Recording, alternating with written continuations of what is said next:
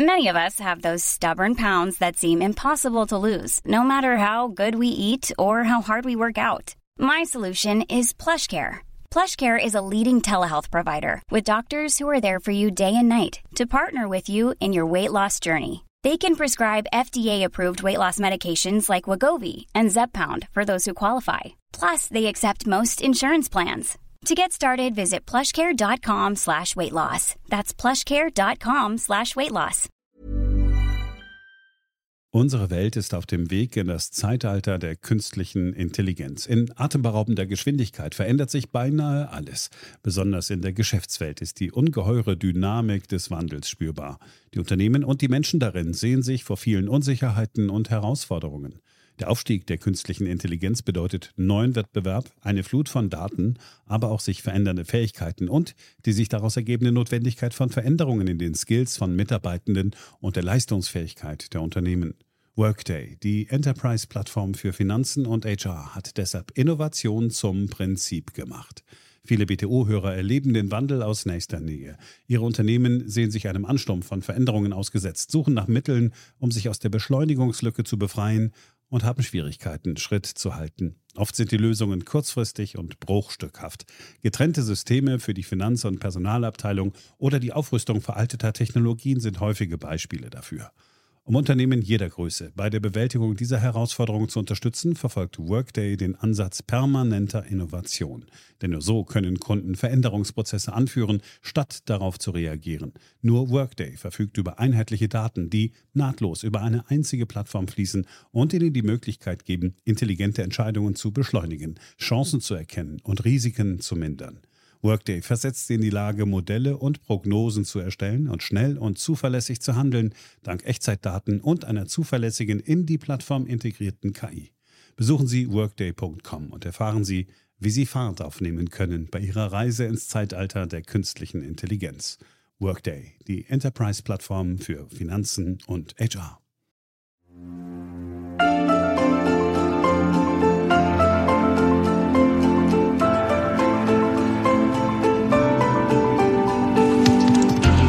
Hier ist B T O, Beyond the Obvious zwei Punkt null, der Ökonomie-Podcast von Doktor Daniel Stelter.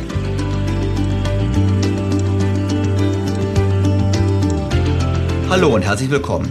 Ich freue mich sehr, dass Sie auch in dieser Woche wieder mit dabei sind. In dieser Woche geht es nach Italien. Wir werfen einen vertieften Blick auf die Lage im Land und wir gehen der Frage nach, ob das Land eine Chance hat, im Euro zu bestehen. Schwerpunkt bildet ein Gespräch mit dem Schweizer Wirtschaftshistoriker Tobias Straumann über die Lehren aus vergangenen Schuldenkrisen, wie jener Deutschlands Anfang der neunzehnhundertdreißiger Jahre, für die heutigen Herausforderungen. Sein Fazit? Er kann sich schwer vorstellen, dass Italien im Euro bleibt. Los geht's.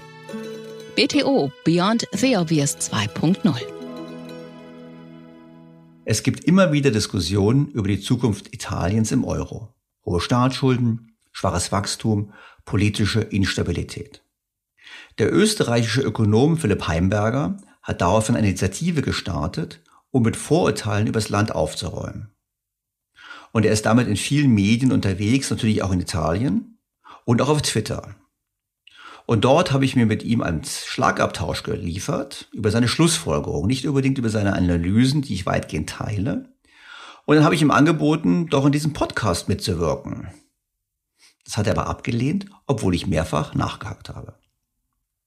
Umso mehr habe ich mich dann gefreut, als ich Thomas Fricke, der jeden Freitag eine Kolumne bei Spiegel Online schreibt und das Forum New Economy leitet, bei mir meldete und ein Streitgespräch mit eben diesem Philipp Heimberger vorschlug. We are starting our next edition of our shortcut, New Economy Shortcut, with a special edition on uh, Italy. Na gut, dachte ich mir. Nicht in diesem Podcast, dann eben bei diesem Forum. Die Diskussion fand am vergangenen Dienstag statt und kann auch auf YouTube nachgesehen werden. Invited uh, to brilliant experts who will sort out and discuss uh, what is the real. Da sie auf Englisch stattfand, dachte ich mir, ich fasse die Argumentation an dieser Stelle kurz zusammen. Beginnen wir mit den Argumenten von Herrn Heimberger. And I want to go through some of the main elements uh, of the standard story that I uh, often hear about and read about uh, in, in media, um, especially in Germany, but not only. Wie gesagt, es geht ihm vor allem darum, mit Vorurteilen über Italien aufzuräumen. Gehen wir diese der Reihe nach durch. The first uh, element is that Italy suffers from a lack of fiscal discipline that puts the whole uh, Eurozone at risk. Actually, when you look at the data, they tell uh, a somewhat uh, different or uh, at least more nuanced story. Actually, what many people don't know is that Italy is somewhat an austerity champion when you look at the data from the early nineteen nineties up to two thousand nine. So here I show you. Zunächst betont Herr Heimberger, dass Italien gespart hat. Und das stimmt.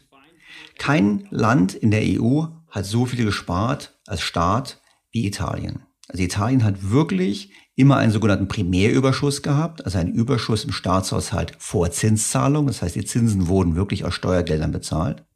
Und zwar deutlich mehr als Deutschland beispielsweise. Deutschland mit unserer schwarzen Null, wir liegen weit dahinter, das kann man ganz klar sagen. Also über den Zeitraum von neunzehnhundertzweiundneunzig bis zweitausendneun hat Italien alle geschlagen, und zwar um Längen. Also die Einsparungen Italiens liegen bei dem Vierfachen von dem, was in Deutschland gespart wurde. Das heißt, Herr Heimberger hat vollkommen recht, Italien hat gespart, das stimmt übrigens auch. Das Zweite ist, dass natürlich trotzdem die Staatsschulden nicht gesunken sind. Und da sieht man auch, woran das liegt. Das liegt nämlich daran, dass das Wirtschaftswachstum nicht da war. Das heißt, Italien sparte, aber wenn man spart und kein Wachstum hat, dann können die Schuldenquoten nicht sinken. Das war anders bei uns in Deutschland, wo die Staatsschuldenquote deutlich gesunken ist vor Corona. Wie wir gezeigt haben in diesem Podcast, nicht so sehr, weil wir gespart haben, sondern vor allem einfach deshalb, weil die Wirtschaft gewachsen ist. Der Hauptgrund übrigens, auch das weist der Heimberger nach, für die hohe Staatsschulden Italiens ist nicht unbedingt, dass man in den letzten Jahren Geld ausgegeben hat, sie haben ja gespart, sondern es liegt wirklich an Politikfehlern aus den neunziger Jahren, wo man im Prinzip nicht richtig vorgesorgt hat für den Euro und deshalb quasi ein Zeitfenster verpasst hat, in dem man die Staatsschulden hätte stabilisieren können. Der weitere Punkt ist, dass man bei uns ja oftmals diskutiert, dass die Italiener über ihre Verhältnisse leben würden. Was heißt denn über die Verhältnisse leben? Über die Verhältnisse leben heißt eigentlich, dass man als Land mehr ausgibt, als man produziert. Das bedeutet, dass man ein Handelsbilanzdefizit hat. Das heißt, man verschuldet sich im Ausland. Und das stimmt eben im Falle von Italien nicht. Italien hat die meiste Zeit einen Handelsüberschuss. Das heißt, wie Deutschland werden eigentlich Ersparnisse aus Italien ins Ausland exportiert und es wird nicht zu viel konsumiert. Es gab ein paar Jahre mit Defiziten, also von zweitausendfünf bis zweitausendelf, aber vorher und nachher hat Italien deutliche Handelsüberschüsse ausgewiesen, nicht ganz auf unserem Niveau, aber fast schon in unsere Richtung gehend.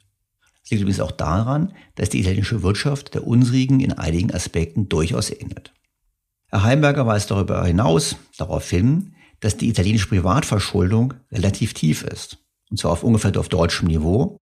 Übrigens präzise gesagt sogar etwas unter deutschem Niveau, wie ich selber auch nochmal nachgerechnet habe. Das heißt, in Italien ist es wirklich so, wir haben ein Staatsschuldenproblem, aber die privaten Haushalte, die sind durchaus solide finanziert. Um, moving to the next element of the standard story, which is that uh, Italian governments are unable or unwilling to push for painful reforms. Um, this also does not hold. I mean, Ein weiterer Punkt war von Herrn Heimberger, dass er gesagt hat, es gibt die Kritik, Italien würde nicht reformieren. Italy actually turns out to be a top performer in several categories. Also when it comes to labor market uh, deregulation and product market. Uh, Und da zeigt er, dass in der Tat seit neunzehnhundertneunzig Italien viel mehr Reformen durchgeführt hat als beispielsweise Deutschland. Und vor allem in den letzten paar Jahren, dass Italien deutlich mehr Reformen gemacht hat, während wir zurückgefallen sind. Die großen letzten Reformen in Deutschland waren eigentlich die Reformen von Schröder. Das heißt, auch hier kann man Italien nicht kritisieren. Und dann kamen wir zu dem Punkt, der dazu geführt hat, dass ich eingeladen wurde zur Diskussion, nämlich zu der großen Frage, ob es nun wirklich stimmen würde, dass die Italiener vermögender sind als die Deutschen. I think uh, Mister Stelter will talk more about this. Uh, we, we often hear that Italians are wealthier than Germans and therefore they should pay for their investment themselves. I just think that uh, this, this argument uh, is also difficult to hold in this generality.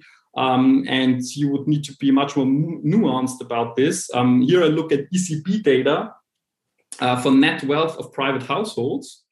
Hier zeigt der Heimberger an seiner Unterlage und diskutiert mit mir dann, dass die Italiener eben nicht reicher sind als die Deutschen, weil er sagt, naja, das mag zwar stimmen, dass der Median, also dass der mittlere Deutsche deutlich ärmer ist, aber im Durchschnitt weisen die Deutschen dann doch mehr Vermögen aus, weshalb es eben nicht stimmen würde.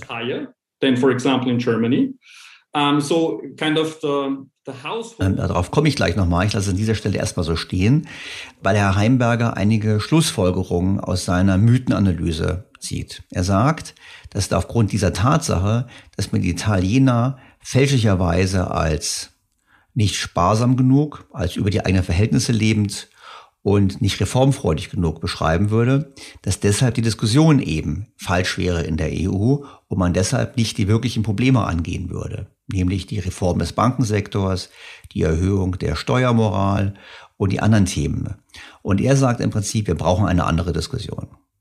Da bin ich mit ihm einer Meinung. Seine weiteren Schlussfolgerungen, die diskutieren wir gleich nochmal, weil ich möchte ganz kurz, bevor ich darauf eingehe, mal sagen, wie ich das sehe, vor allem bezüglich der Vermögen. Vielleicht, weil ich immer in meinem Podcast was gesagt habe zum Thema der Vermögen und weil das ja auch der Aufhänger war, der dazu geführt hat, dass ich die Einladung bekommen habe, im Forum New Economy äh, mit Herrn Heimberger zu diskutieren. Vielleicht ganz kurz, wieso ich mit meiner Aussage bleibe, dass wir ärmer sind als die Italiener. Das gilt ja die goldene, den goldenen Grundsatz, dass man nur eine Statistik nehmen soll, die man selber gefälscht hat. Das ist ein Zitat, welches übrigens wahrscheinlich zu Unrecht äh, Winston Churchill zugerechnet wird. Hat man natürlich ganz klar das Problem, man muss die Zahlen immer genauer anschauen. Und wenn man auf den ersten Blick guckt, so wie es der Heimberger getan hat, kommt man in der Tat zu der Aussage, dass im Schnitt wir mehr Vermögen haben, weil wir im Prinzip im Durchschnitt in Deutschland mehr Vermögen haben als in Italien. Das Problem, was wir haben, ist nicht nur, dass wir eine ungleichere Verteilung haben als in Italien, sondern wir haben das Problem, dass unsere Reichen nicht viel reicher sind als die Top-Reichen Italiener oder Franzosen oder Spanier, sondern dass bei uns im Prinzip die Mittelschicht und die untere Mittelschicht weniger Vermögen hat. Das heißt, wir haben im Prinzip die Situation, dass Deutschland zwar im Durchschnitt reicher ist, dass aber der durchschnittliche Italiener dann doch wieder reicher ist, weil einfach der durchschnittliche Italiener über mehr Vermögen verfügt als wir. Das Ding ist ein bisschen kompliziert, hat was mit Verteilung zu tun, aber es ist nicht nur eine Verteilungsfrage, sondern es ist wirklich eine Frage vom absoluten Wohlstand. Und wenn man mal schaut, was führende Wohlstandsforscher oder Vermögensforscher machen, ich denke mal an Thomas Piketty, der bekannt geworden ist durch seine Kritik an den hohen Vermögen, die setzen immer das Vermögen in Relation zum Einkommen. Und da wird's interessant. Also obwohl wir ungefähr zehntausend Euro pro Kopf pro Jahr mehr erwirtschaften, also ungefähr das Bruttoinlandsprodukt in Deutschland liegt ungefähr zehntausend oder mehr als zehntausend Euro über dem italienischen Niveau. Und obwohl wir eine deutlich höhere Sparquote haben als Italiener, haben wir nicht mehr Vermögen. Das ist ja komisch. Und wenn man dann genauer hinschaut und dann mal Daten nimmt von der Credit Suisse, dann stellt man fest, dass die Italiener relativ zur Wirtschaftsleistung fast sechsmal so viel Vermögen besitzen, während wir in Deutschland nicht mal auf viermal so viel Vermögen kommen. Das heißt, es ist richtig in absoluten Größenordnung dazu sagen, dass im Durchschnitt die Deutschen etwas mehr Vermögen haben als die Italiener. Aber es ist eben nicht richtig, wenn man unser Einkommen mit berücksichtigt. Ein reicheres Land im Sinne von einem Land, welches mehr Einkommen generiert, sollte natürlich auch entsprechend mehr Vermögen haben. Die Ursachen dafür sind bekannt. Hohe Steuern, Abgabenbelastung bei uns, geringere Eigentumsquote bei Immobilien, schlechte Geldanlage. Aber es ist ganz klar, dass man sagen muss, dass es im Prinzip die breite Masse der deutschen Bürger eben ärmer ist als die breite Masse der italienischen Bürger. Und das hatte mich eben vor über einem Jahr zu der Diskussion motiviert, zu sagen, könnte Italien sich nicht selber helfen? Da gab es auch eine Diskussion mit einigen Ökonomen, die gesagt haben, das geht alles nicht, was sie vorschlagen. Aber ich habe mal eine Rechnung gemacht, wo ich gesagt habe, naja, während in Deutschland schon über Corona-Lastenausgleich philosophiert wird, und gleichzeitig aber die Bereitschaft besteht, in eine Transferunion einzutreten, dann schauen wir doch mal, ob nicht auch die Italiener über eine Art Lastenausgleich ihr Problem lösen könnten. Denn man muss eines im Hinterkopf haben, Italien hat kein Schuldenproblem. Vielleicht nur ganz kurz die Zahlen. Die Gesamtverschuldung Italiens liegt bei zweihundertachtundvierzig Prozent. Gesamt heißt Staat, Unternehmen, private Haushalte. Und zweihundertachtundvierzig Prozent ist deutlich unter dem Wert von den Niederlanden, von Portugal, von Belgien und von Frankreich. Und wenn man auf die Privatverschuldung blickt, dann liegt die bei hundertelf Prozent und damit unter dem deutschen Niveau von hundertvierzehn Prozent. Italien hat also ein wirkliches Staatsschuldenproblem und es ist im Prinzip, wie Thomas Piketty sagen würde, letztlich die Folge einer falschen Verteilung von Vermögen zwischen Staaten und privaten Haushalten. Und deshalb kam eben dann vor einem Jahr meine Rechnung, dass ich gesagt habe, naja, wenn wir hingehen würden, hätten eine einmalige Vermögensabgabe von zwanzig Prozent, dann würde der italienische Staat auf einen Schlag seine Staatsschulden um hundert Prozentpunkte vom Bruttoinlandsprodukt reduzieren können. Und wenn man das nur bei Immobilien machen würde, dann würden wir fünfundzwanzig Prozent nehmen müssen, das ist etwas höher. Aber wenn man das machen würde wie beim Lastenausgleich mit dreißigjährigen Zwangshypotheken beispielsweise, wäre die jährliche Belastung bei ungefähr drei Komma fünf Prozent des Bruttoinlandsproduktes. Und das klingt jetzt viel, nur wenn man sich die staatlichen Steuern oder die Steuerquote in Italien anschaut, stellt man fest, dass die Steuerquote in Italien laut Daten der O E C D bei einundvierzig Komma neun Prozent liegt, also unter dem Niveau von Österreich mit zweiundvierzig Komma zwei Prozent, ein bisschen über uns, aber wie gesagt, unter Österreich, unter Finnland, unter Schweden, unter Belgien, unter Dänemark und unter Frankreich. Das heißt, wenn man die dreieinhalb Prozent wirklich machen würde, wäre die italienische Steuerlast immer noch unter dem Niveau von Schweden beispielsweise. Ich sage nicht, dass man das machen sollte. Ich wollte nur sagen, eigentlich könnten Italiener sich schon selber helfen, denn sie sind ein reiches Land und die Bürger sind relativ zum Bruttoinlandsprodukt deutlich vermögender als wir Deutschen. Und das wären sie übrigens auch noch nach einer solchen Vermögensabgabe. Viel wichtiger ist eine andere Frage, nämlich die Frage, hat Herr Heimberger recht, dass eigentlich Italien ganz gut dasteht? Also er hat es nicht gesagt, er hat natürlich auch die Probleme gesehen, aber er hat erstmal gesagt, naja, die Vorurteile stimmen nicht und das stimmt ja auch darauf hinzuweisen, die Vorurteile sind doch falsch. Die viel wichtigere Frage ist, wird Italien jemals in der Lage sein, die Schulden wirklich zu stabilisieren, ohne solche Maßnahmen, wie ich gerade diskutiert habe? Und da bin ich einfach skeptisch, weil die Probleme Italiens haben relativ wenig mit Geld zu tun. Das beginnt bei der Entwicklung der Demografie. Italien ist schlimmer als Japan. Das heißt, die Bevölkerung wird deutlich schneller schrumpfen. Sie schrumpft auch schon und die Geburtenraten liegen noch unter deutschem Niveau. Das will schon etwas heißen. Darüber hinaus hat Italien mit erheblicher Arbeitslosigkeit zu kämpfen, gerade bei den jungen Menschen. Man sieht das, wenn man in der Welt unterwegs ist. Überall trifft man junge Italiener, die eben nichts zu Hause gefunden haben als Arbeit und deshalb auswandern. Das heißt, obwohl Italien ganz gute schulische Leistungen noch erbringt, auch gerade mit Blick auf Mathematik, Äh, muss man festhalten, die Jugend sieht keine Perspektive, geht weg und das ist natürlich ganz schlecht in einem Land mit einer ohnehin schrumpfenden Bevölkerung, Erwerbsbevölkerung auch, wenn dann die Jugend auswandert, das ist ein ganz fatales Zeichen.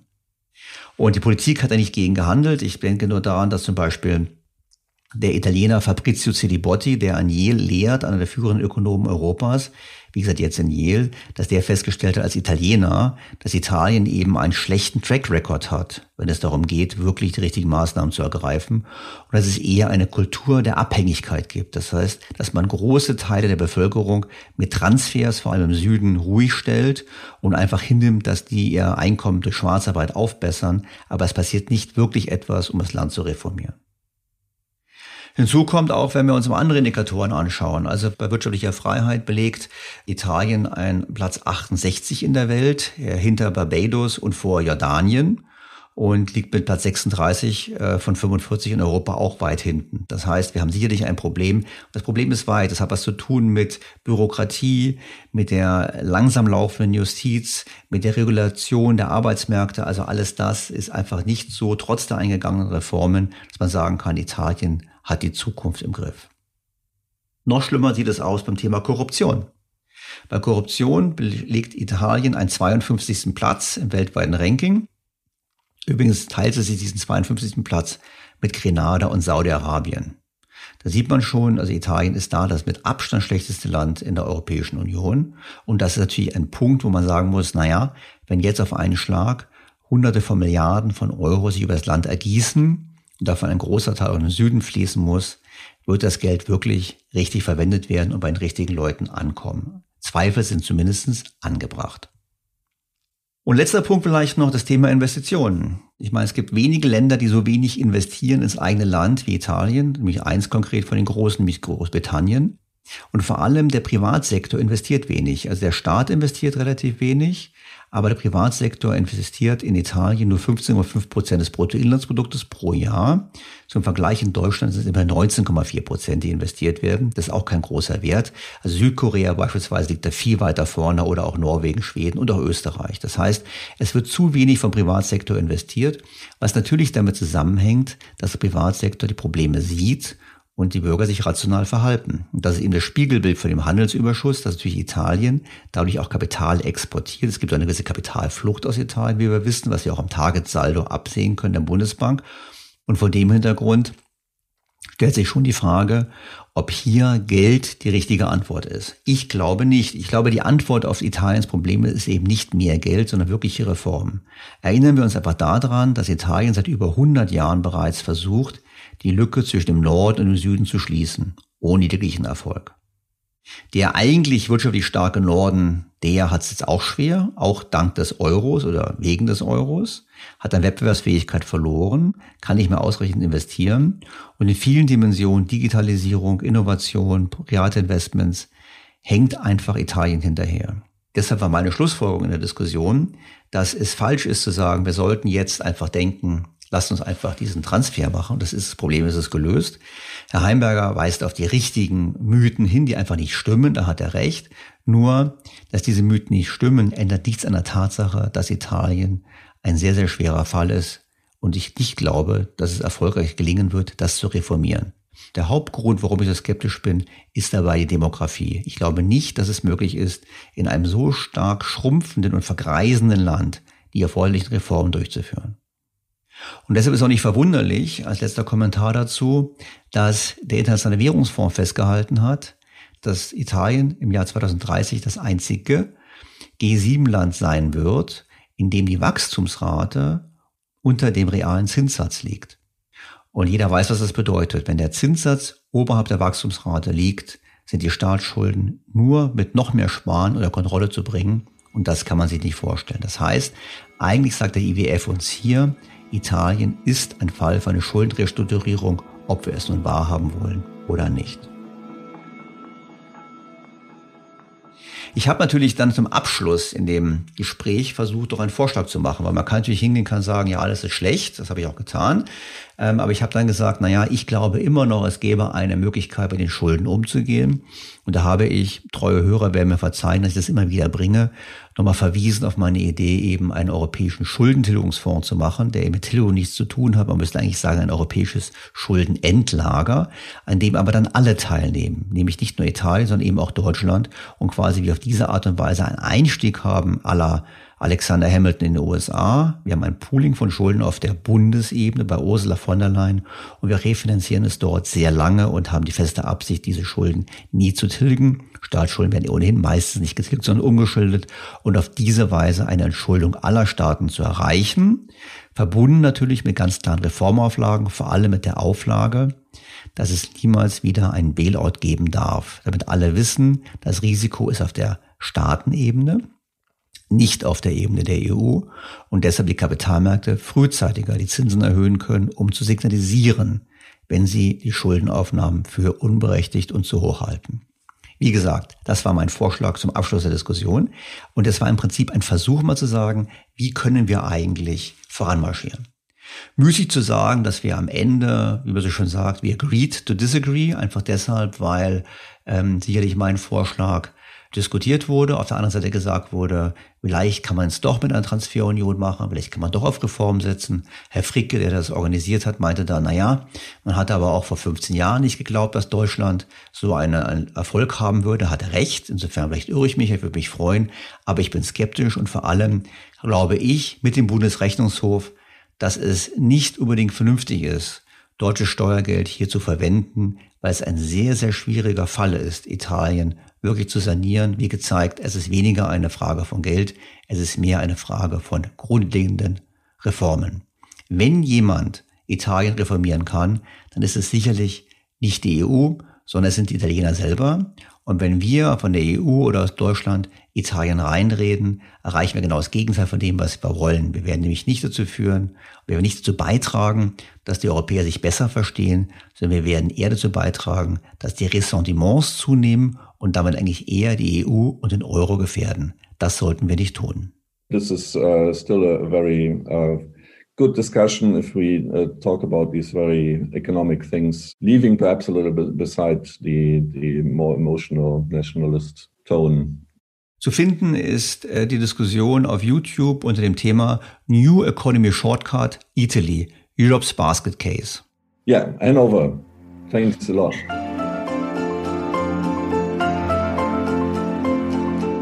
Kommen wir zum eigentlichen Höhepunkt dieses Podcasts, nämlich zum heutigen Gesprächspartner.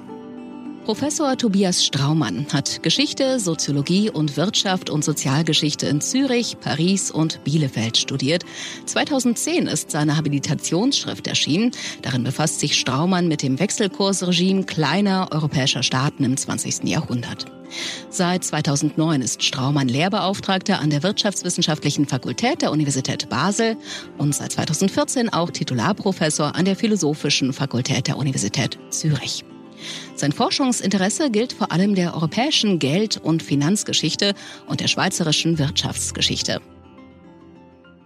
Sehr geehrter Herr Professor Straumann, herzlich willkommen in meinem Podcast. Ja, guten Morgen, ganz herzlichen Dank für die Einladung. Professor Straumann, Sie haben über, Sie sind Wirtschaftshistoriker und Sie haben ein Buch geschrieben, welches sich mit der Machtergreifung Hitlers und den Ursachen beschäftigt, den wirtschaftlichen Ursachen. Und in Deutschland gab es vor einigen Monaten eine intensive Diskussion, nachdem Hans-Werner Sinn in einer Vorlesung gesagt hatte, die Inflation wäre schuld gewesen an der Machtergreifung Hitlers, dass Leute gesagt haben, das stimmt alles gar nicht. Die Depression war eigentlich schuld daran, weil der Staat nicht genug Geld ausgegeben hat. Wenn Sie zurückschauen, und wie gesagt, Sie haben sich in Ihrem Buch ja nun mit der Machtergreifung beschäftigt. Was würden Sie denn als wirtschaftliche Ursachen sehen für, das, ja, für die deutsche Tragik?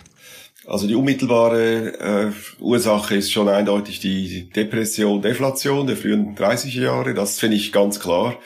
Äh, aber ich finde, man muss das eine nicht gegen das andere ausspielen. Ich meine, es hatte ja auch eine Vorgeschichte und die Hyperinflation dreiundzwanzig war natürlich eine wichtige Voraussetzung in dem Sinne, dass zum einen der, der Mittelstand sehr stark äh, darunter gelitten hatte und zum anderen hat es natürlich die Weimarer Republik von Anfang an geschwächt. Ein, stellen Sie sich vor, nach vier, fünf Jahren eine neue Staatsform, ein neuer Staat, eine neue Regierung und äh, die hat dann eine Hyperinflation am Hals. Das ist das Schlimmste, was passieren kann. Das heißt, das, das spielt durchaus auch eine Rolle, aber ich würde es nicht als unmittelbare Ursache bezeichnen. Sie sprechen in dem Titel von Ihrem Buch ja von Schulden. Also inwiefern, wir sprechen von Depression, inwiefern hatte das mit Schulden zu tun? Weil ich meine, ich weiß, dass, die, dass Deutschland, damals das Deutsche Reich, Auslandsschulden hatte, heftige. Meinen Sie die oder war es generell ein breiteres Thema, dass wir sagen, wir hatten nach dem Ersten Weltkrieg einfach zu viele Schulden und brauchten dafür eine Lösung? Nein, es war vorwiegend die Auslandsschuldenfrage. Eben die Leute, die sich äh, schon mal damit beschäftigt haben, die wissen das. Der Grund für das Buch war ja der, dass ich äh, im Nachgang der Krise zweitausendacht sehr oft eingeladen wurde zu Vorträgen und ich habe einfach gemerkt, die Leute haben keine Ahnung, dass äh, das Jahr neunzehnhunderteinunddreißig eigentlich das entscheidende Wendejahr ist, jetzt nicht nur für Deutschland, sondern für die gesamte Weltdepression. Die Leute sind immer davon ausgegangen, dass das alles eine natürliche Folge des Börsencrashes von neunzehnhundertneunundzwanzig war und dann habe ich denen mal einfach den neuesten Stand der Forschung erklärt und die waren dann sehr fasziniert und aus dieser Erfahrung heraus habe ich dann das Buch geschrieben und eben im Zentrum Deutschlands steht eindeutig äh, diese Auslandsschuldenfrage. Und man muss sich das vorstellen, zusammen waren Reparationsschulden und äh, zusätzlich aufgenommene Schulden seit neunzehnhundertvierundzwanzig etwa hundert Prozent des Bruttoinlandprodukts. Also das, das ist eine gigantische Zahl, historisch gesehen, aber auch im internationalen Vergleich.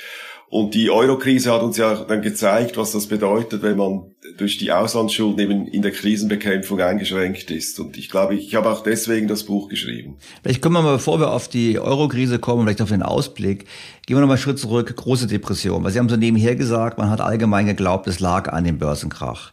Jetzt gehen wir mal ganz kurz, also fangen wir mal U S A an. Was hat denn zur Depression in den U S A geführt? Also in den U S A ist es ein bisschen schwierig, in der ersten Phase genau festzustellen, was passiert ist. Der Börsenkrach hatte durchaus eine Wirkung. heftige Wirkung. Der Konsum ist zurückgegangen, aber wir ste- verstehen nicht ganz, was da passiert ist. Die Hauptursache, die dann wirklich zur Depression geführt hat, war, waren die Bankenkrisen, beziehungsweise die allzu passive Rolle des F E D. Die haben da nichts gemacht. Der Bankensektor war sehr schlecht aufgestellt. Das war eine, wirklich, das kann man sich heute gar nicht mehr vorstellen, eine völlig veraltete Bankenstruktur. Die hatten zum Teil ein Filialverbot. Das heißt, wenn in einer bestimmten Region die Wirtschaft schlecht lief, ist die Bank sofort zusammengebrochen. Man konnte also keine Risikodiversifikation vornehmen. Und es gibt etwa, ja, je nach Zählung drei bis vier heftige Bankenkrisen und es wird immer schlimmer. Und die greifen voll auf die Realwirtschaft durch. Das ist so, sozusagen eine inländische Krise in den U S A. Das ist eben nicht zu vertauschen mit, mit den, mit den europäischen Krisen. Also da, aber die U S A, ich glaube, der Konsens ist Bankenkrisen plus allzu passive Geldpolitik. Also sicherlich wahrscheinlich auch in den zwanziger Jahren eine zu stark wachsende private Verschuldung. Zumindest das, was ich bei einigen meinen Gesprächspartnern auch gelernt habe, die gesagt haben, okay, wir hatten einen starken Anstieg der privaten Verschuldung in den U S A in den goldenen zwanziger Jahren. Dann kam der Crash und dann haben alle, haben alle falsch reagiert und das Bankensystem war dann im Prinzip überfordert. Ja gut, das ist immer die Frage, was man erklären will. Wenn man erklären will, dass es zu einer Krise kam, dann ist diese Erklärung sicher richtig. Wenn man erklären will, warum es zu, zu einer so schlimmen Krise kam, glaube ich, muss man wirklich die Geldpolitik ins Zentrum stellen. Oder man kann dann in der Krise noch so vieles falsch machen, dass es eben viel schlimmer wird, als es eigentlich werden müsste. Also Sie würden im Prinzip Ben Bernanke zustimmen, der ehemalige Präsident der U S-Notenbank, der ja gesagt hat, äh, we did it, wir haben einen Fehler gemacht damals, also nicht er selber, aber die Notenbank. Und wir haben daraus gelernt, es wird nicht wieder passieren. Und er hat ja auch entsprechend gehandelt in dieser Finanzkrise. Im Prinzip hat, hat es, also hat sozusagen die, die Wirtschaftshistoriker, die Wirtschaftshistoriker waren erfolgreich, indem sie den aktuellen Wirtschaftspolitikern gesagt haben, so macht man es eben nicht und sie haben es besser gemacht. Ich glaube schon, ja, dass eben, also ich würde nie alles mit der Geldpolitik erklären wollen. Eben, was Sie gesagt haben, die Verschuldungsquote war sicher ein Problem, private Inlandverschuldung. Eben, das Bankensystem war strukturell sehr schwach aufgestellt. Und, aber eben doch die Geldpolitik war entscheidend. Ich würde allerdings noch hinzufügen, dass Bernanke es natürlich auch nicht ganz richtig gemacht hat. Ich glaube, ein Fehler war, dass er eben davon ausgegangen ist, dass die Finanzkrise kein Problem ist, solange es zu keinen Bankruns kommt wie in den dreißiger Jahren. Und wir hatten natürlich ein völlig anderes Finanzsystem zweitausendsieben, zweitausendacht und, äh, und Bernanke hat meines Erachtens viel zu lange gewartet, bis er halt alles collateral akzeptiert hat. Oder man hatte ein, ein Shadow-Banking-System, man kann kritisieren, dass das auf der äh, Grundlage von äh, zweifelhaften Wertpapieren beruhte. Aber in einer Krise darf man natürlich nicht zögern, weil dann sofort ein systemisches Problem entsteht. Und ich würde jetzt im Nachhinein sagen, ja, wenn er im Sommer zweitausendsieben voll interveniert hätte und alles aufgekauft hätte in diesem Shadow-Banking-System, dann hätten wir nie den Fall von Lehman Brothers gehabt. Und also in dem Sinne glaube ich auch wiederum, die Geldpolitik war entscheidend und hat wiederum Fehler gemacht. Es waren einfach andere Fehler als in den dreißiger Jahren. Ich würde es schon kritisch sehen, wenn die Notenbank immer alle raushaut. Ja, dann haben wir natürlich schon das Problem, dass natürlich es immer größere Anreiz gibt, Risiken einzugehen. Und ich würde sagen, naja, wenn wir jetzt das Finanzsystem anschauen vor Corona, vor Corona, ja, vor dem Corona-Schock war es ja schon so, dass das System eigentlich nicht krisenresistenter geworden ist, sondern eigentlich eher weiter krisenanfälliger wurde, weil sie noch mehr Schulden gemacht haben, noch mehr Spekulation war. Und dann hat natürlich in, bei Corona die Fed genauso reagiert, wie Sie es gerade gesagt haben. Aber irgendwie ist es doch so, dass ich mir denke, naja, zum Kapitalismus gehört doch eigentlich auch, wer Risiken eingeht, muss auch die Konsequenzen tragen. Und wenn wir die Risiken das abschaffen, dann haben wir natürlich eigentlich Tür und Tor geöffnet für jede Art der Spekulation. Da bin ich völlig einverstanden, aber was machen Sie in der Krise? Oder die Reinigung durch eine Finanzkrise ist in der Regel so schlimm, dass Sie nachher viel mehr Probleme am Hals haben, als wenn Sie das, wenn Sie es eben entschärfen. Aber ich sehe, ich sehe, ich sehe den Punkt völlig. Das ist die heutige Diskussion. Wir, wir kommen da fast nicht mehr raus. Und wir denken immer jetzt, bei der nächsten Krise werden wir es noch besser machen, aber die, dann sind wieder die Zwänge so groß, dass wir wieder eingreifen. Aber ich muss trotzdem wieder sagen, ich bin wahnsinnig froh, dass im März zwanzig zwanzig die, die Notenbanken so, so entschlossen reagiert haben, weil sonst hätten wir zur Corona-Krise wieder eine Finanzkrise gehabt. Und äh, ja, also ich glaube einfach, in der Krise ist der falsche Moment, äh, den Kurs zu wechseln, weil die, die Kosten sind so groß. Das haben wir in den dreißiger Jahren gesehen. Also da müsste man eben, also wenn man es kritisiert, muss man halt eine Antwort äh, geben, wie man es anders machen würde in der Krise. Ich sehe eher das Problem, dass eben die Feuerwehr nicht mehr weggeht. Aber ich finde, die Feuerwehr muss sich voll einsetzen, aber bitte, die soll dann wieder nach Hause. Das ist das Problem. Ich bin mir der Meinung, dass man natürlich in der Krise intervenieren muss. Ich glaube, die Feuerwehr geht seit Jahren nicht mehr weg. Und das macht das problematisch. Und wir brauchen dazu Lösungsansätze, aber ich glaube, das sprengt das jetzt. Es gibt, ich hatte, ich hatte Steve Keen hier in, in meinem Podcast und er hat dann vorgeschlagen, ein modernes Jubeljahr, um das Finanzsystem zu stabilisieren, also einen Schuldenabbau. Vielleicht muss man in die Richtung denken. Aber jetzt kommen wir mal auf Deutschland in den zwanziger und dreißiger Jahren. Also ich verstehe, im Prinzip, die Ausgangslage nach dem Krieg war ja, die Deutschen hatten, wie alle den Krieg geführt hatten, gehofft, sie würden ihn gewinnen und würden damit ihre Schulden bezahlen. Hat nicht geklappt.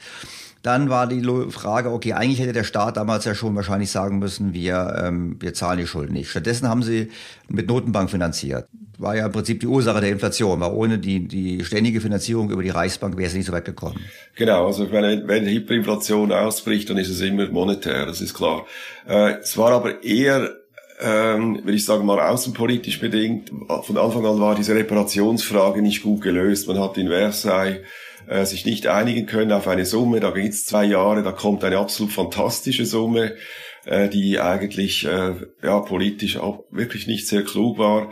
Und dann hat sich ein Katz-und-Maus-Spiel ergeben zwischen den Gläubigen und Deutschland und das hat dann schlussendlich dazu geführt, dass Belgien und, und Frankreich das Ruhrgebiet besetzt haben, um eben die Reparationszahlung, die ja zum Teil auch nicht nur monetär waren, sondern eben auch in, in Form von Rohstoffen zu sichern. Aber das hat nicht funktioniert. Die deutschen Arbeiter haben sich geweigert, äh, dafür die Besetzer äh, zu arbeiten. Und dann wurden die sie aus der Notenbankkasse sozusagen bezahlt. Das war eigentlich der, der unmittelbare Auslöser für die Hyperinflation. In dem Sinne äh, ist es auch typisch, also Hyperinflationen entstehen immer, wenn es politisch sehr instabil ist. Und oft ist es eine Kombination von innenpolitischer Blockade, eben, wie Sie angedeutet haben. Man, man weiß nicht, wer die Schulden bezahlen soll, aber es ist gleichzeitig oft überlagert von außenpolitischen Spannungen. Das war in dem Sinne klassisch.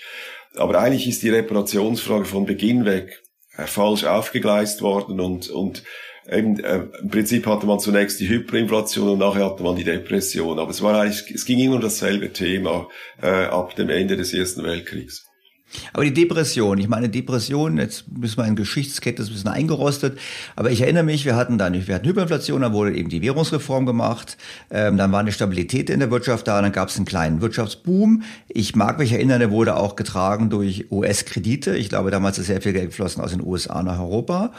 Und dann kam es zu der, ähm, zum Einbruch an den Börsen, an den Finanzmärkten in den U S A mit dem Auftakt der Depression und Deutschland gleichzeitig ähm, passiert ja da auch eine Krise. Auch von Österreich kommend, ja durch die Pleite, glaube ich, der, der, der einer österreichischen Bank, ist es dann rübergeschwappt. Aber war das denn eigentlich damals unvermeidbar oder hätte man sagen können, ich meine, es gibt Leute, die sagen, Brüning konnte nicht richtig reagieren, wegen der Inflationsangst konnte er gar nicht aktiv werden und musste deshalb eigentlich diese prozyklische, deflationäre Politik treiben. Also was ist denn da passiert eigentlich? Also ich sehe es so und ich glaube, die Mehrheit meiner Kolleginnen und Kollegen sehen es auch so, dass eben die, die, diese Schuldenfalle zugeschnappt ist. Oder was muss man machen in einer Rezession? Die ist unvermeidlich, wir haben immer wieder mal Rezessionen. Was muss man machen in einer Rezession, wenn man hohe Auslandsschulden bedienen möchte oder bedienen muss? Dann muss man einen doppelten Überschuss haben, man muss ihn bei den öffentlichen Finanzen haben und man muss ihn auch bei der Handelsbilanz haben, damit man die Devisen hat, um das zu, um diese Summe zu transferieren. Und äh, ich glaube, das erklärt eigentlich schon die ganze Brüningsche Politik. Die einzige Möglichkeit wäre gewesen, wenn er gesagt hat, ich zahle die Auslandsschulden nicht. Dann hätte er natürlich Spielraum gehabt. Und das passiert ja nachher auch. Also im, bereits im Juni einunddreißig kommt es zu einem einjährigen Moratorium der äh, Reparationsschulden. Das wird dann ein Jahr später sozusagen de facto sanktioniert. Und von da an äh, sind die Erwartungen völlig anders und die ziehen sofort aus der Schublade ihre Arbeitsbeschaffungsprogramme. Das, ist, das kommt schon unter dem Nachfolger von Brüning, der jetzt weiß Gott kein großartiger Wirtschaftspolitiker war, als vor allem Schleicher. Ähm, und, also, das war, das lag auf der Hand. Und ich, also, eben das ist auch ein Grund, warum ich das Buch geschrieben habe. Wir haben einfach bei der Euro-Krise gesehen, was es bedeutet, wenn man hohe Auslandsschulden hat. Und ich glaube, in der deutschen innenpolitischen Diskussion ist das lange gar nicht richtig äh, akzeptiert worden. In der internationalen Forschung sieht man es ein bisschen, sagen wir mal, entspannter, weil man einfach sieht, äh, egal ob Brüning oder ein anderer an der Macht gew- gewesen wäre, der Spielraum war minimal. Was ich auch im Buch versuche zu zeigen, ist, dass der Staatssekretär im Finanzministerium, das ist Schäfer, sehr fähiger Mann, der ist aber eher Mitte links oder sogar Sozialdemokrat, der arbeitet, äh, erarbeitet jeweils die Sparprogramme und findet zum Teil, dass Brüning zu wenig weit gegangen ist. Also diese Politisierung des Ganzen, finde ich, ist mit den Quellen eigentlich nicht richtig vereinbar. Und eben auch ökonomisch macht es keinen Sinn. Warum soll eine Regierung äh, sich politisch sozusagen kastrieren, indem sie einen absolut äh, ja ruinösen Sparkurs fährt während zwei Jahren? Ich, ich sehe, da hat man gesagt, dass äh, Brüning sei ein Nationalist gewesen. Ja schon, aber Politiker wollen ja in der Regel wiedergewählt werden. Und Brüning, das sieht man auch in den Quellen, der wusste ganz genau, was das anrichtet. Er hatte einfach das Gefühl, er würde es schaffen, über den Druck der, der Gläubiger eben auch den deutschen Staatshaushalt zu sanieren, der tatsächlich ein bisschen aus dem Ruder gelaufen war in den zwanziger Jahren.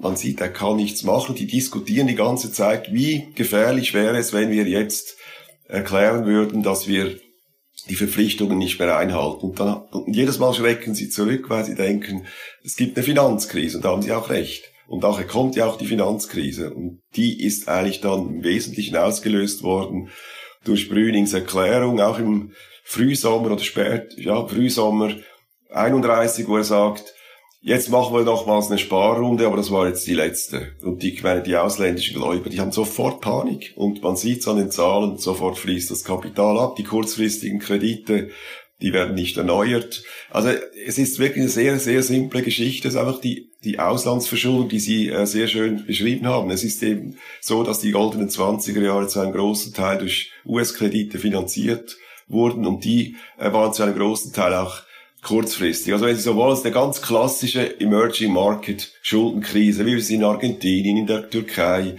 äh, immer wieder sehen, in der Asienkrise. Immer dasselbe, es ist immer die, genau dieselbe Geschichte, ein bisschen Variation. Aber äh, es ist ökonomisch gesehen eigentlich eine, eine ganz simple, simple Angelegenheit. Weil wir zusammenfassend sagen würden, wenn du einen solchen starken Wirtschaftseinbruch hast, dann muss der Staat stabilisierend wirken. Wie bei Corona. Äh, im Prinzip muss der Staat dann mit staatlichen Ausgaben die Wirtschaft stabilisieren. Sowohl die Wirtschaft wie auch die Gesellschaft faktischerweise. Und wenn man das nicht tut, aufgrund von Angst von Auslandsschulden, dann reitet man sich immer weiter hinein. Ich verstehe das. Man kann sicherlich nicht in so einer Situation sagen, wir müssen Handelsüberschüsse haben und wir müssen ähm, einen Staatshaushalt haben, also die schwarze Null, die wir hier in Deutschland so loben, so einer Zeit zu machen, geht natürlich gar nicht, weil es im Prinzip die Last der Anpassung dann auf andere Länder verschieben würde, die ja genauso unter Druck waren. Ich meine, Frankreich und Großbritannien hatten ja auch Druck. Jetzt haben wir schon mehrfach die Euro-Krise erwähnt. Das muss ich dazu sagen, ich persönlich glaube ja nicht, dass es zu Ende ist. Ich glaube, dass die ja immer weiter anschwelt. Aber jetzt beginnen wir mal mit der, am Anfang der Euro-Krise. Sie haben gesagt, es ist gleich. Ich meine, inwiefern ist es gleich? Weil Sie sagen würden, Griechenland ist in einer Währung verschuldet, die Sie nicht selber herstellen können, weil es der Euro ist. Und deshalb haben Sie denselben Druck. Sie müssen im Prinzip Auslandsüberschüsse erzielen und Ähm, Staatsüberschüsse erzielen, und das muss die Wirtschaft abwürgen, und deshalb ist es wie Deutschland in den dreißiger Jahren. Ist das die Argumentation oder gibt es noch weitere Aspekte? Ja, das ist, ich glaube, das ist die große Parallele, und eben wie, wie Sie genau gesagt haben, das verstehen nicht alle Leute. Der Euro ist wirklich eine Auslandswährung für die Mitgliedsländer. Äh, weil sie eben, und auch das Bankensystem können sie nicht richtig stabilisieren, weil, weil sie eben keine monetäre Souveränität haben. Das ist die Parallele. Was natürlich unterschiedlich ist, ist, dass wir eine Europäische Zentralbank haben. In den dreißiger Jahren hatten wir die, den Goldstandard. Und, äh, der war zwar ähnlich übrigens wie der Euro war, das war eine Glaubensfrage. Also man, der Goldstandard war auch der Inbegriff des Wiederaufbau, Wiederaufbaus des europäischen Friedens nach dem Ersten Weltkrieg. Und deshalb hat man eigentlich sehr lange an ihm festgehalten, bis zu einem Zeitpunkt, wo man eigentlich gemerkt hat, dass er eben die Krisenpolitik eher behindert als, als, äh, ein Weg aus der Krise Äh, weist. Und äh, also das war auch im deutschen Fall natürlich äh, eine eine Beschränkung. Und eigentlich, ja, ab dem Zeitpunkt, wo man eben den Goldstandard aufgibt, kann man eigentlich die Krise wirksam bekämpfen. Das ist das ist anders. Hier haben wir jetzt die Zentralbank in Frankfurt, die natürlich anders funktioniert als der Goldstandard und viel mehr Mittel hat, äh, indem sie dann einfach auf Null runtergeht und die, die dann den ganzen Raum mit Liquidität über, übersät. Aber ich sehe bei der Eben bei dieser äh, Auslandsverschuldung, genau wie Sie es beschrieben haben, da sehe ich die Parallelität. Jetzt würde ich da nochmal nachhaken wollen, weil ich habe es jetzt so beschrieben, wie ich Sie verstanden habe, aber ich möchte trotzdem mal die Challenge an einem Aspekt, weil ich habe das Argument natürlich auch schon mal gehört, dass es wie eine Auslandswährung wirkt. Nur ähm, ich habe mal schon, schon gesehen, damals in der Griechenland-Krise, dass er die griechische Notenbank durchaus mit diesen Emergency Loan Facilities, ich glaube E L As heißen die, glaube ich, den äh, Banken geholfen hat, den griechischen Banken. Und die griechischen Banken haben das Geld an den Staat weitergeleitet. Also im Prinzip haben doch die Griechen da äh, Geld geschaffen. Ich gebe noch ein anderes Beispiel. Ähm, die Iren wurden ja gezwungen, ihre Banken zu retten, aus auf ganz kompliziert und oder teuer auch vor allem. Und irgendwann haben dann die Iren gesagt, ach, wir lassen mal diesen irischen Bankenrettungsfonds pleite gehen. Und dann mussten sie die, die Notenbank entschädigen. Und diese Entschädigung erfolgte durch frisch ausgegebene Staatsanleihen, die die Notenbank gekauft hat.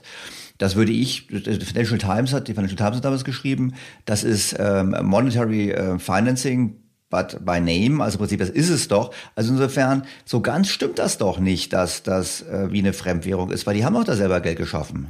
Das stimmt, da haben Sie völlig recht, es gibt mehr Spielraum, aber, im, aber es ist natürlich völlig etwas anderes als, sagen wir jetzt mal, im, im Beispiel Argentinien oder Türkei, wo ich wirklich einfach, einfach sagen kann, ich zahle das nicht mehr und der Gläubiger hat dann äh, keine Möglichkeit zu Sanktionen.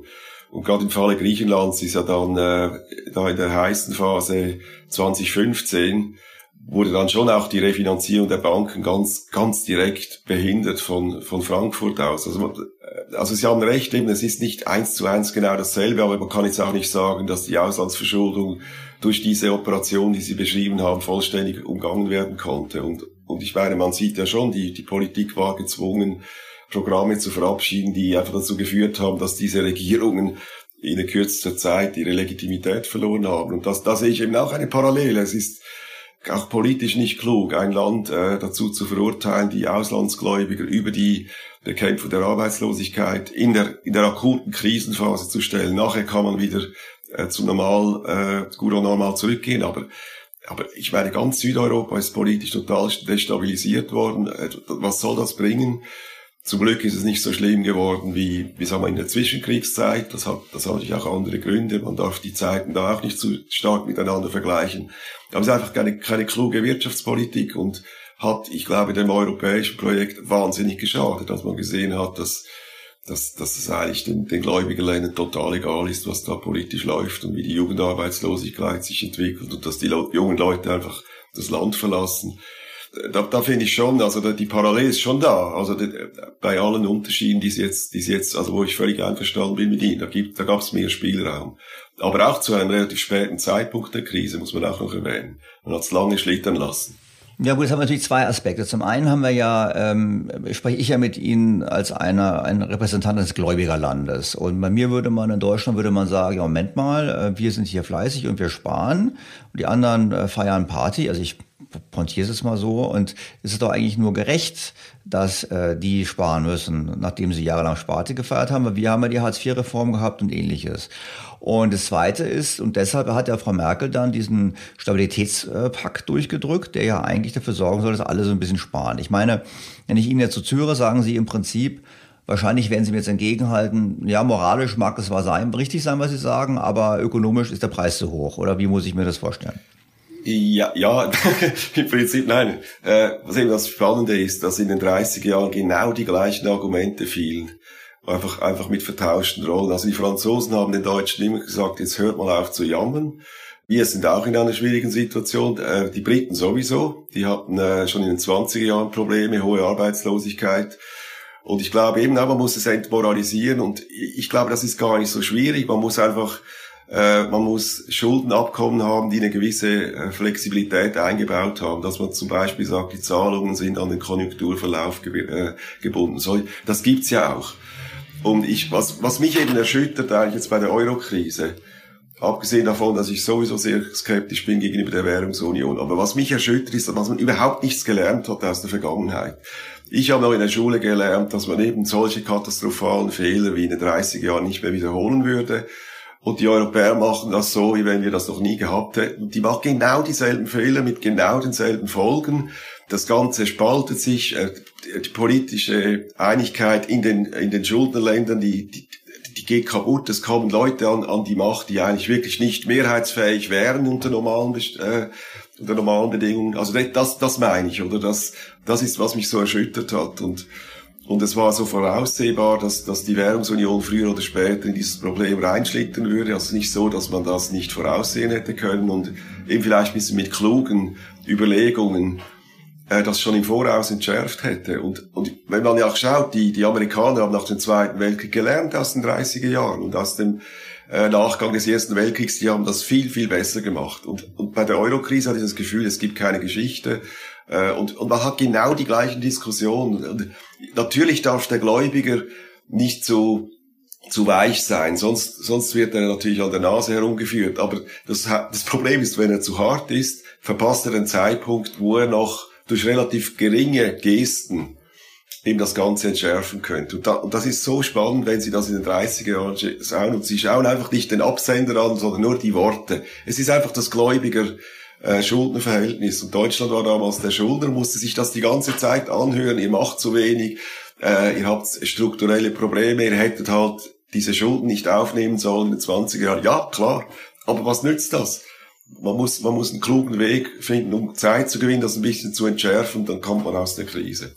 Jetzt haben wir ja Glück gehabt, dass es in, der, in Europa, in der Eurozone nicht so schlimm gekommen ist wie in den dreißiger Jahren in Deutschland. Ähm, also vor Corona war es doch so, dass die Eurozone stabilisiert war. Ich würde mal sagen, die Krise wurde unterdrückt eigentlich von Herrn Draghi oder auch von Frau Lagarde mit dem billigen Geld, wäre meine erste These. Und ich würde dann darüber hinaus sagen, in Corona-Zeiten haben Sie ja anders reagiert. Sie haben ja eigentlich so reagiert, wie Sie jetzt sagen würden, soll man reagieren. Sie haben äh, gesagt, vergesst die Schuldengrenzen, macht Schulden, wie viel ihr wollt. Und Sie sind sogar zu übergegangen, auf europäischer Ebene jetzt Schulden zu machen. Ist das denn die richtige Lösung? Äh, nein, da bin ich natürlich völlig anderer Meinung. Ich finde eben, die Währungsunion ist von mir aus gesehen ein, ein, bisher ein gescheitertes Konstrukt. Das funktioniert nicht. Und da sehe ich jetzt keine, also ähnlich wie der Goldstandard war das nicht angemessen für die Zeit. Das war, das war sehr gut für das liberale neunzehnten Jahrhundert. Aber nach dem Ersten Weltkrieg war der Goldstandard nicht mehr das passende Währungssystem. Aber das hat man eben dann auch abgeschafft in der Krise und, und dann reformiert im Bretton Woods System. Während beim Euro, da sehe ich, da sehe ich die strukturellen Ungleichgewichte, die gehen einfach nicht weg, wenn man die, die Gesamtkonstruktion nicht überdenkt. Also Sie sagen im Prinzip jetzt diese Tatsache, da müssen wir ein bisschen tiefer einsteigen. Also Sie sagen jetzt, wir machen einen, wir machen jetzt sogar einen Wiederaufbaufonds. Ich würde sagen, es ist der Einstieg in eine Schulden- und Transferunion. Und Sie sagen, das genügt nicht. Es ist nicht so, wie Herr Scholz sagen würde, der Hamiltonsche Moment. Es ist alles ganz anders. Und jetzt ist super. Also dann müssen wir, das müssen wir unseren Hörern mal ein bisschen erklären. Ich meine, also ich muss dazu sagen, ich weiß, warum der Hamilton, Herr Hamilton was ganz anderes war. Also ich sage Betonung, ich weiß es, aber Sie sollten es trotzdem vielleicht nochmal uns erklären und mal sagen, warum Sie glauben, dass das nicht funktionieren kann. Weil die Politiker sagen uns ja, das ist super, wir überweisen das viel Geld nach Europa und damit ist alles gelöst. Ja, also ich vereinfache es ein bisschen. Ich, ich glaube, der Konsens auch in Brüssel ist ja, dass man eigentlich gemerkt hat, dass eine, eine Währungsunion ohne politische und Fiskalunion nicht möglich ist. Das heißt, man braucht auf Bundesebene ein, ein Sanktionsrecht und man braucht auf Bundesebene einen, eine Einnahme, so wie das alle Länder haben, also Steuern. Also so wie Deutschland das hat. Das hat jedes Land, eben auch die U S A seit. Wobei, es geht, braucht dann noch ein bisschen mehr, bis die amerikanische Währungsunion einigermaßen funktioniert. Aber Hamilton war schon wichtig. Und das war der Hamiltonsche Moment, dass eben der Bundesstaat, also die Bundesebene, sich eben als sozusagen fiskalischer Länder of Last Resort sich wirklich erwiesen hat. Also die sind von da an in der Lage gewesen, das ganze Gebilde fiskalisch zu stabilisieren, auch die Währung zu stabilisieren. Die Einzelstaaten konnten dann immer noch pleite gehen, ohne das Gesamtgefüge zu zerstören. Und das ist eigentlich jetzt völlig anderes, als wir, was wir hier jetzt gesehen haben. Es ist ja auch nicht mal richtig eine Transferunion. Zu einem großen Teil sind das ja Darlehen, etwa zur Hälfte. Und das Zweite ist, die, die, die Einzelstaaten haften ja eigentlich für die Schulden, die sie dann zusätzlich aufnehmen. Es ist ja die, eigentlich nicht richtig, die E U, am Schluss landet es ja doch wieder bei den Mitgliedsländern. Also die gesamte Konstruktion ist nicht geändert worden. Und äh, das ist das ist allgemein, was man sieht seit Maastricht. Man, man hat immer das Gefühl, man könne dieses Konstruktionsproblem so äh, bewältigen, indem man immer ein bisschen mehr Druck ausübt in diese Richtung. Dann kippt's vielleicht irgendwann mal, aber das ist nicht, das, so ist es nicht äh, möglich. Auch in der Geschichte war das nie so möglich. Es braucht das Bekenntnis zu einem Bundesstaat, übrigens oft mit, mit einem Bürgerkrieg verbunden oder einem Krieg gegen einen äußeren Feind, wo dann wirklich die Mitgliedsländer sagen, ja, wir wollen eine übergeordnete Bundesebene. Und das ist, das ist ja überhaupt nicht der Fall. Das wird einfach ein bisschen mehr Schulden werden aufgenommen und ein bisschen anders verteilt als sonst. Aber das hat mit einem Hamiltonian Moment überhaupt nichts zu tun, wo, wo eben, wo eben, also Washington eben, fiskalisch äh, Verantwortung übernehmen. Und, und ich finde, die E U muss selber wissen, was sie macht. Ich bewerte das nicht. Ich sehe einfach, wenn es so weitergeht, äh, haben wir eigentlich die schlimmste aller Welten. Wir haben weder einen richtigen Bundesstaat, noch haben wir noch haben wir eine, eine, eine, eine funktionierende Währungsunion. Ja gut, der Vorteil ist, Sie sitzen in einer neutralen Schweiz und Sie haben auch den Schweizer Franken, der darunter ja auch leidet, weil er immer sehr stark ist und die Notenbank intervenieren muss. Aber das ist jetzt eine starke Aussage, der ich jetzt inhaltlich durchaus folge, aber vielleicht können wir ein bisschen herausarbeiten, was sollten wir jetzt da machen? Ich meine, wir haben, wir sind in einer, in einer Währungsunion, sie ist nicht ganz so starr ähm, wie der Goldstandard, aber hat ein paar Aspekte davon. Es ist nicht richtige Auslandsverschuldung, aber es hat ein paar Aspekte davon. Wir haben jetzt die Schuldengrenzen gelockert, das heißt, einige werden deutlich stärker Schulden machen als andere. Das heißt, wir haben sehr unterschiedliche Schuldenniveaus. Man, Deutschland wird selbst nach Corona bei achtzig Prozent liegen vom Bruttoinlandsprodukt, Italien nähert sich hundertsechzig Prozent, Frankreich ist, was die Gesamtverschuldung betrifft, Spitzenreiter, also wenn Sie jetzt Staat, Unternehmen und private Haushalte nehmen, ja, wächst die Schulden sind im, im Jahr zwanzig zwanzig in, in keinem Land so stark gewachsen wie in Frankreich, die Gesamtverschuldung. Das heißt, es ist eigentlich, da baut sich so ein Schuldenunwucht auf. Wir haben weiterhin Wettbewerbsschwierigkeiten, wobei man sagen muss, in Italien sehen wir, Italien hat ja auch einen Handelsüberschuss. Italien ist ja eigentlich sogar so wettbewerbsfähig. Also das Ganze ist, es rumpelt. Jetzt wird es über, überdeckt weiterhin durch Frau Lagarde und Nullzins und durch höhere Staatsausgaben. Nur wie, wie, wie geht das weiter? Ich meine, Sie haben sich intensiv beschäftigt mit Währungsgeschichte in Europa. Also Sie haben ja auch die lateinische Münzunion sicherlich angeschaut. Ich meine, in welche Richtung geht das jetzt weiter? Ja. Gut, also ich kann es nicht prophezeien, aber ich glaube, es, es wird so Zwischenschritte geben, wo man, wo man das Un- Unausweichliche wieder in die Zukunft verschieben kann. Also ich nehme an, dass in Zukunft die E Z B noch mehr von diesen Staatsanleihen auf die Bücher nehmen wird. Ich nehme an, dass man dann irgendwann mal beginnt, diese Schulden irgendwie äh, auf ewig zu verschieben und dann die, noch ein bisschen die Zinsen zu senken, vielleicht sogar auf Null abzuschreiben. Also ich, ich sehe, das ist so der nächste Schritt. Dann sehe ich, äh, vermute ich, dass dass man dann bei den Steuern hochgehen muss. Also das ist, äh, dass man dann wirklich sehr progressive Steuern, Vermögenssteuern einführen will. Ich glaube, es geht in die Richtung.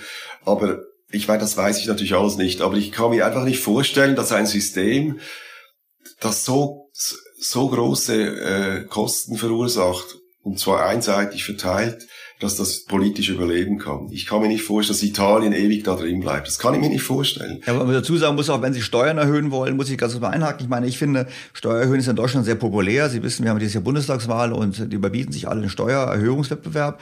Was mir immer die Frage aufwirft, naja gut, nach O E C D-Daten sind wir Platz eins oder Platz zwei mit Belgien im, im Wettlauf, äh, was die Steuerbelastung betrifft, und wir sollen dann noch mehr Steuern zahlen und das Geld an Italien zu äh, überweisen. Dann kann ich mir schon vorstellen, dass man das ähm, auch politisch äh, mobilisierend ausschlachten kann irgendwann mal. Ich meine, ich habe auch mal die Erbschaftssteuer angeschaut. Die Hörer wissen das. Also, wenn Sie bei uns ähm, zehn Millionen von irgendjemandem erben, erben, den Sie nicht kennen, zahlen Sie fünfzig Prozent Steuern. Wenn Sie in Italien zehn Millionen erben, von dem Sie nicht kennen, zahlen Sie unter zehn Prozent Steuern. Das ist also ein Beispiel. Ich meine, Geld drucken, Schulden machen, Steuern erhöhen, es haut, es klingt jetzt nicht so, als würde man auf diese Art und Weise Europa und die E U und die Eurozone zur wirtschaftlich attraktivsten Region der Welt machen.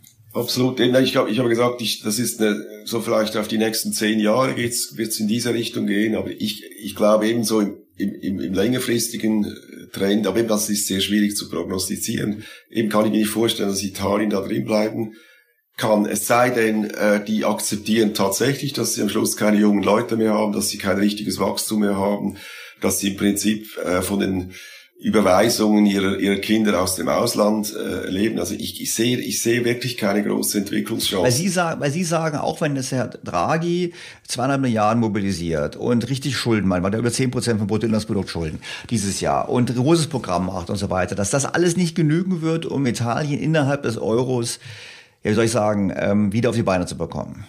Ja, genau. Also man gewinnt Zeit und äh, ich meine, was Draghi sicher richtig macht, ist, dass er diese Kredite versucht, an eine Reform der Institution zu binden. Zum Beispiel das ganze Anwaltsrechtssystem ist ja in, in Italien absolut wachstumshemmend. Aber ich glaube, das schafft er nicht, weil das ist eine, das ist eine Generationenaufgabe. Da braucht man zehn, zwanzig Jahre, bis man das hinkriegt.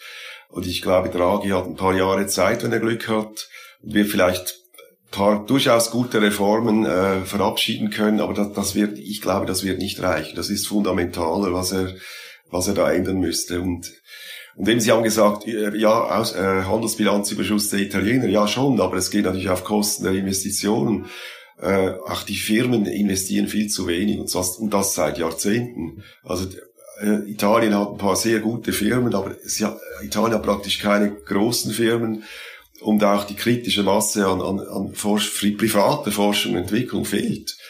Und das, das kriegt man nicht hin, indem man einfach einen Handelsbilanzüberschuss erwirtschaftet. Auf die Dauer ist das kein, das ist kein Wachstums, äh, keine Wachstumsstrategie. Man muss schon auf der Angebotsseite auch stärker werden. Aber was ich einfach nicht einschätzen kann, wie viel sich die Südeuropäer gefallen lassen, um einfach in diesem Euro drin zu bleiben, weil das für sie natürlich schon eine Zugehörigkeit äh, zum reichen Europa signalisiert. Aber, aber ich kann mir einfach nicht vorstellen, dass das auf die Dauer geht. Das geht. Ich meine, wenn ein Währungsraum mit Null- und Minuszinsen leben muss und man alle wissen, diese Zinsen können nicht drauf, weil es sonst sofort äh, ja Zahlungsprobleme gibt. Das, das kann, so ein Gebilde kann doch auf die Dauer nicht überleben. Ich, ich sehe, ich sehe den Weg nicht nach vorne. Aber wenn ich jetzt in die Historie einblicke, ich glaube, es gab ja vergangene Währungsunionen, und ich habe dann mal gelernt, das kann aber auch falsch sein, dass Währungsunionen immer dann scheitern, wenn die Gläubiger, wenn die die einzahlen, keine Lust mehr haben. Jetzt haben Sie mehrmals betont Italien. Ich habe Italien schon früher auch mal zitiert. Da gab es eine Studie, witzigerweise von, ich glaube, von der Bank of America, die mal spieltheoretisch gesagt haben, für Italien ist es optimal, Geld zu bekommen und dann auszutreten. Und ähm, das war sozusagen, das war das Spiel, sie wollte erst das Geld nehmen und dann austreten. Aber historisch sind doch eigentlich immer die Gläubiger ausgetreten. Und Deutschland wird, ich glaube, da sind wir, haben wir beide wahrscheinlich relativ großen Konsens, wird niemals austreten aufgrund der grundlegenden politischen Überzeugung, aufgrund der in Deutschland gegebenen Vision eines, eines Aufgehens in einem Europa und aufgrund der Tatsache, dass die Politik nicht müde wird, den Bürgern zu erzählen, dass wir die großen Gewinner des, des der E U und des Euros seien. Wenn also der größte Gläubiger nicht austritt, vielleicht klappt es dann doch? Ja, also ich meine, was, was man sich durchaus vorstellen könnte, ist, dass man durch, äh, gewisse Länder einen Euro bilden, das im Norden, aber ich glaube, die, die schwächeren Länder, die müssen austreten, und, und, und dann kann man auch darüber reden, wie man dann äh, das Währungssystem weiterentwickelt. Und ich glaube nicht, dass Deutschland austreten muss. Ich bin nicht ganz einverstanden mit der These, dass die Gläubiger zuerst austreten. Also wenn ich jetzt an den Goldstandard denke, waren es immer die, die, die Schuldnerländer, die äh, plötzlich zu wenig Devisen hatten, um den Goldstandard aufrechtzuerhalten.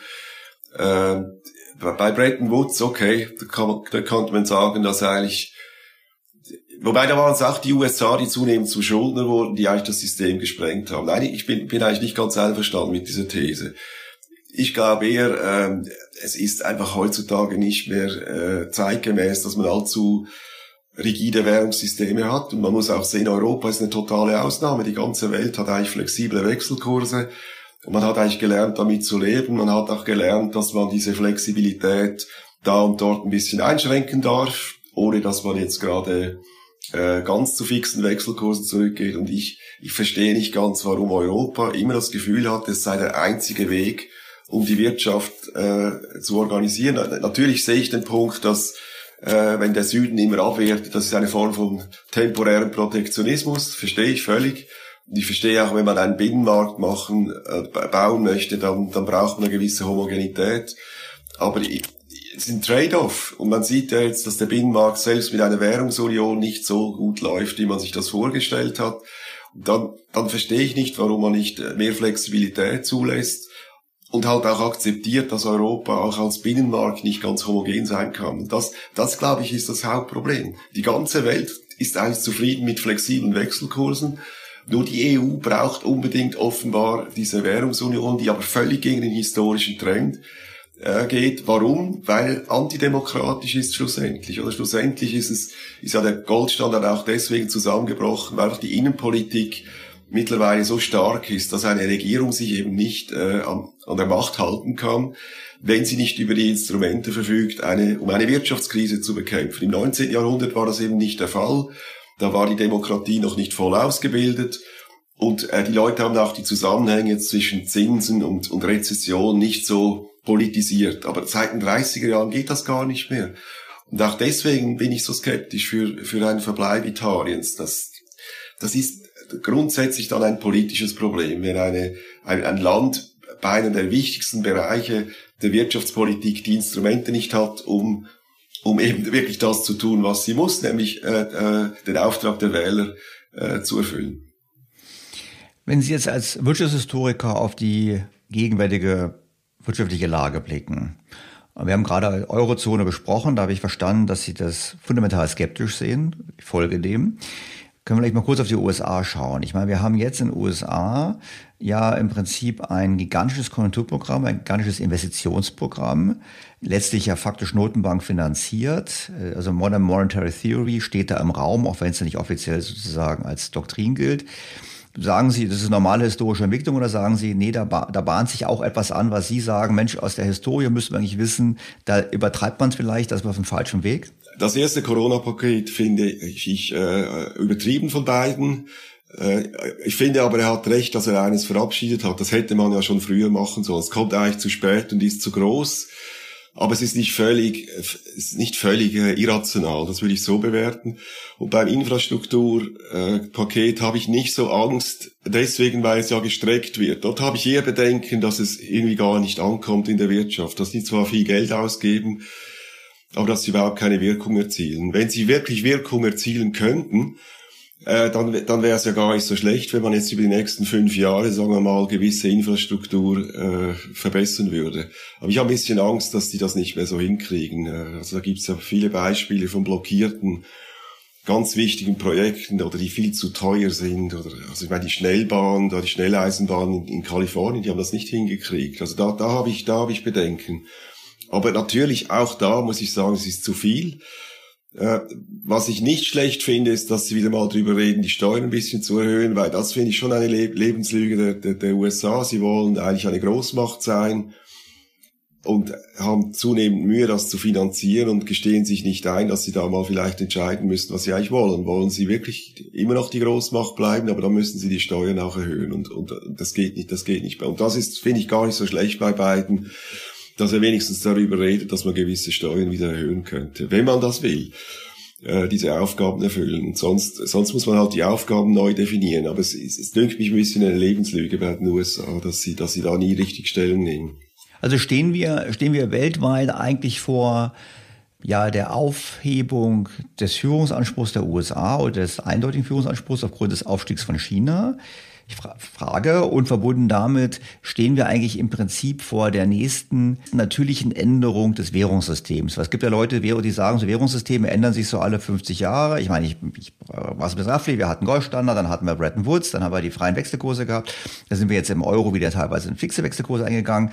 Gleichzeitig gibt es ja auch jetzt generell weltweit eine Tendenz zu mehr staatlicher Intervention. Also ist es so eine Zeitenwende, eine Zeitenwende, die wir gerade erleben, grundlegender Art, wo Sie sagen, als Historiker, ist ganz normal, das kommt immer.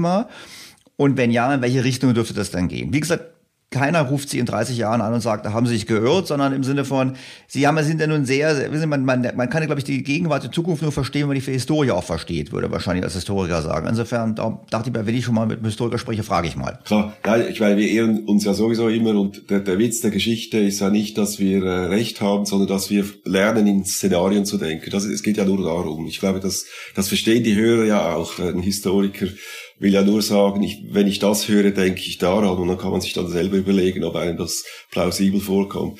Was, also was ich sicher äh, unterstütze, ist eben, dass, äh, dass wir in einer neuen Phase sind und ich kann mir nicht vorstellen, dass, äh, dass der Aufstieg Chinas nicht auch äh, Konsequenzen für das Währungssystem hat. Was, was so schwierig ist, sich vorzustellen, ist jetzt, wenn man in die Vergangenheit zurückschaut, ist, wie China das Problem lösen will, dass sie natürlich keinen offenen Finanzmarkt haben und als Diktatur eigentlich nicht glaubwürdig eine Leitwährung garantieren können. Das ist schwierig, oder? Sowohl bei den, bei der britischen Währungsdominanz des neunzehnten Jahrhunderts wie bei der amerikanischen im zwanzigsten Jahrhundert war es ja immer so, es war ein sehr offener Finanzmarkt, das war auch sehr liquid. Das war der große Vorteil auch. Und das brauchen ausländische Anlegerbanken, damit sie schnell rein und raus können. Das ist vertrauensbildend. Und es ist auch vertrauensbildend, wenn man die politischen Prozesse transparent verfolgen kann, um eben auch vorbereitet zu sein, wenn sich etwas ändert. Und diese beiden Dinge sind bei China nicht gegeben. Äh, deshalb ist es schwer, zu, sich vorzustellen, dass die das einfach jetzt, dass die das Weltwährungssystem wirklich übernehmen können. Wahrscheinlich wird es eher fragmentiert sein. dass die Chinesen äh, ihre Handelsbeziehungen immer mehr an Reservehaltung binden und dadurch die Bedeutung der, der chinesischen Währung größer wird, äh, auch für die Zahlungen, für die Reservehaltung, vielleicht auch für die Rohstoffnotierungen in gewissen Bereichen.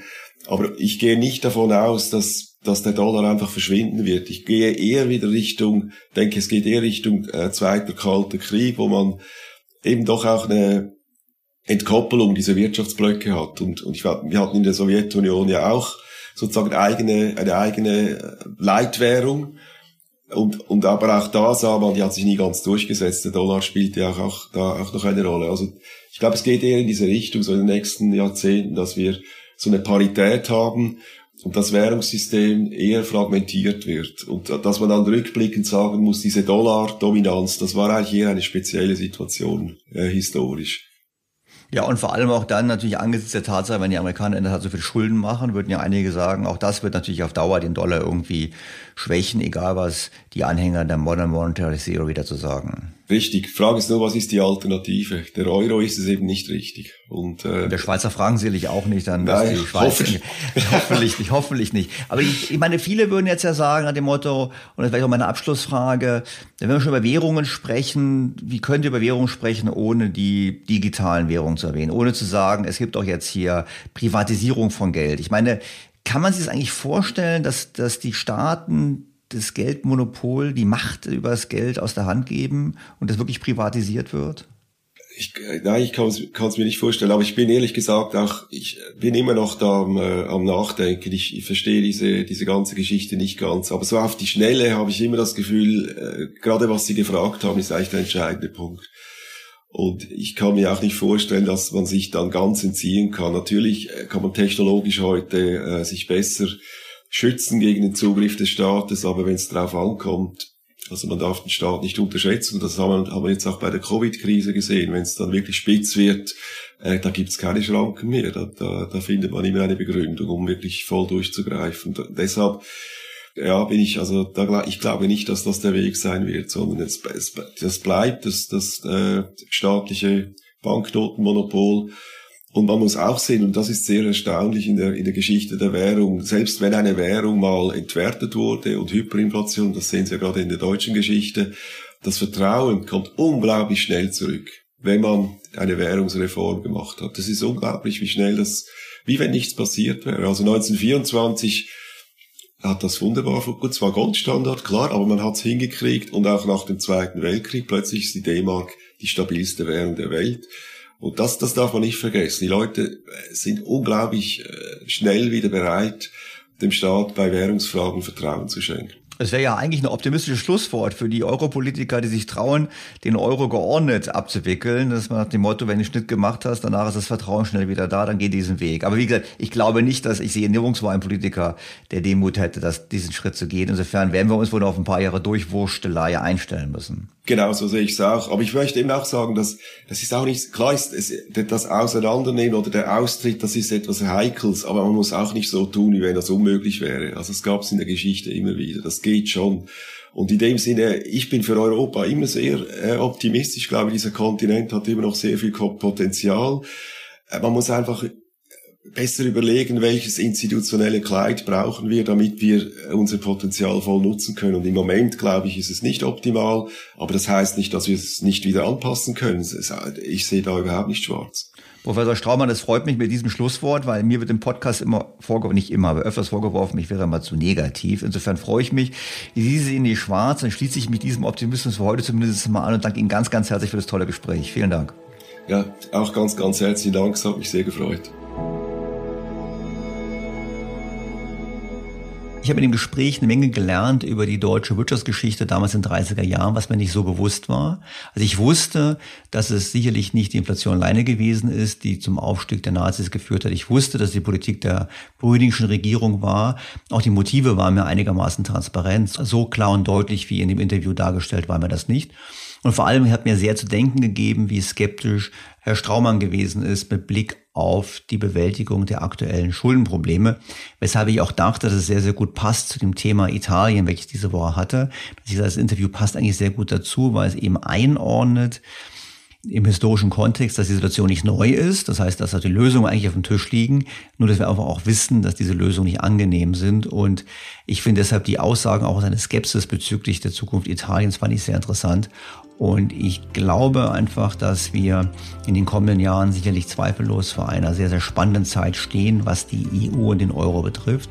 Und wünsche mir sehr stark, dass man eben hier aktiv die Probleme angeht, weil eins kann man ganz klar sagen, Verschleppen der Probleme wird nicht funktionieren, macht die Probleme nur größer und erhöht eben das Risiko von Unfällen und die sollten wir eigentlich verhindern. Das war's für heute. Wieder mal eine lange Folge. Ich freue mich sehr, dass Sie trotzdem dabei geblieben sind. Ich freue mich auf Ihr Feedback, auf Ihre Kritik, auf Ihre Anmerkungen und auf ein Wiederhören in der kommenden Woche. Ihr Daniel Stelter. Schreiben Sie uns unter podcast at think dash b t o dot com. Mehr Informationen, Analysen und Kommentare finden Sie auch in Daniel Stelters Blog unter think dash b t o dot com.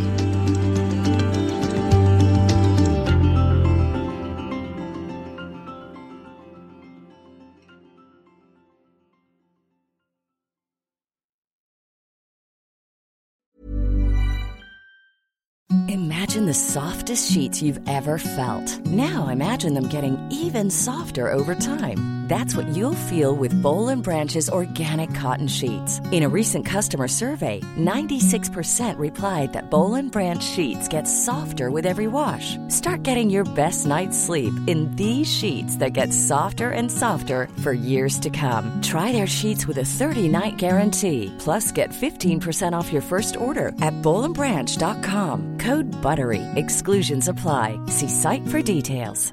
Was ist noch besser als ein guter Plan? Die Möglichkeit, ihn zu ändern. Mit integrierter K I bietet Workday kontinuierliche Innovationen, die Ihnen helfen, agil zu bleiben, egal was passiert. Workday, the finance and H R system for a changing world.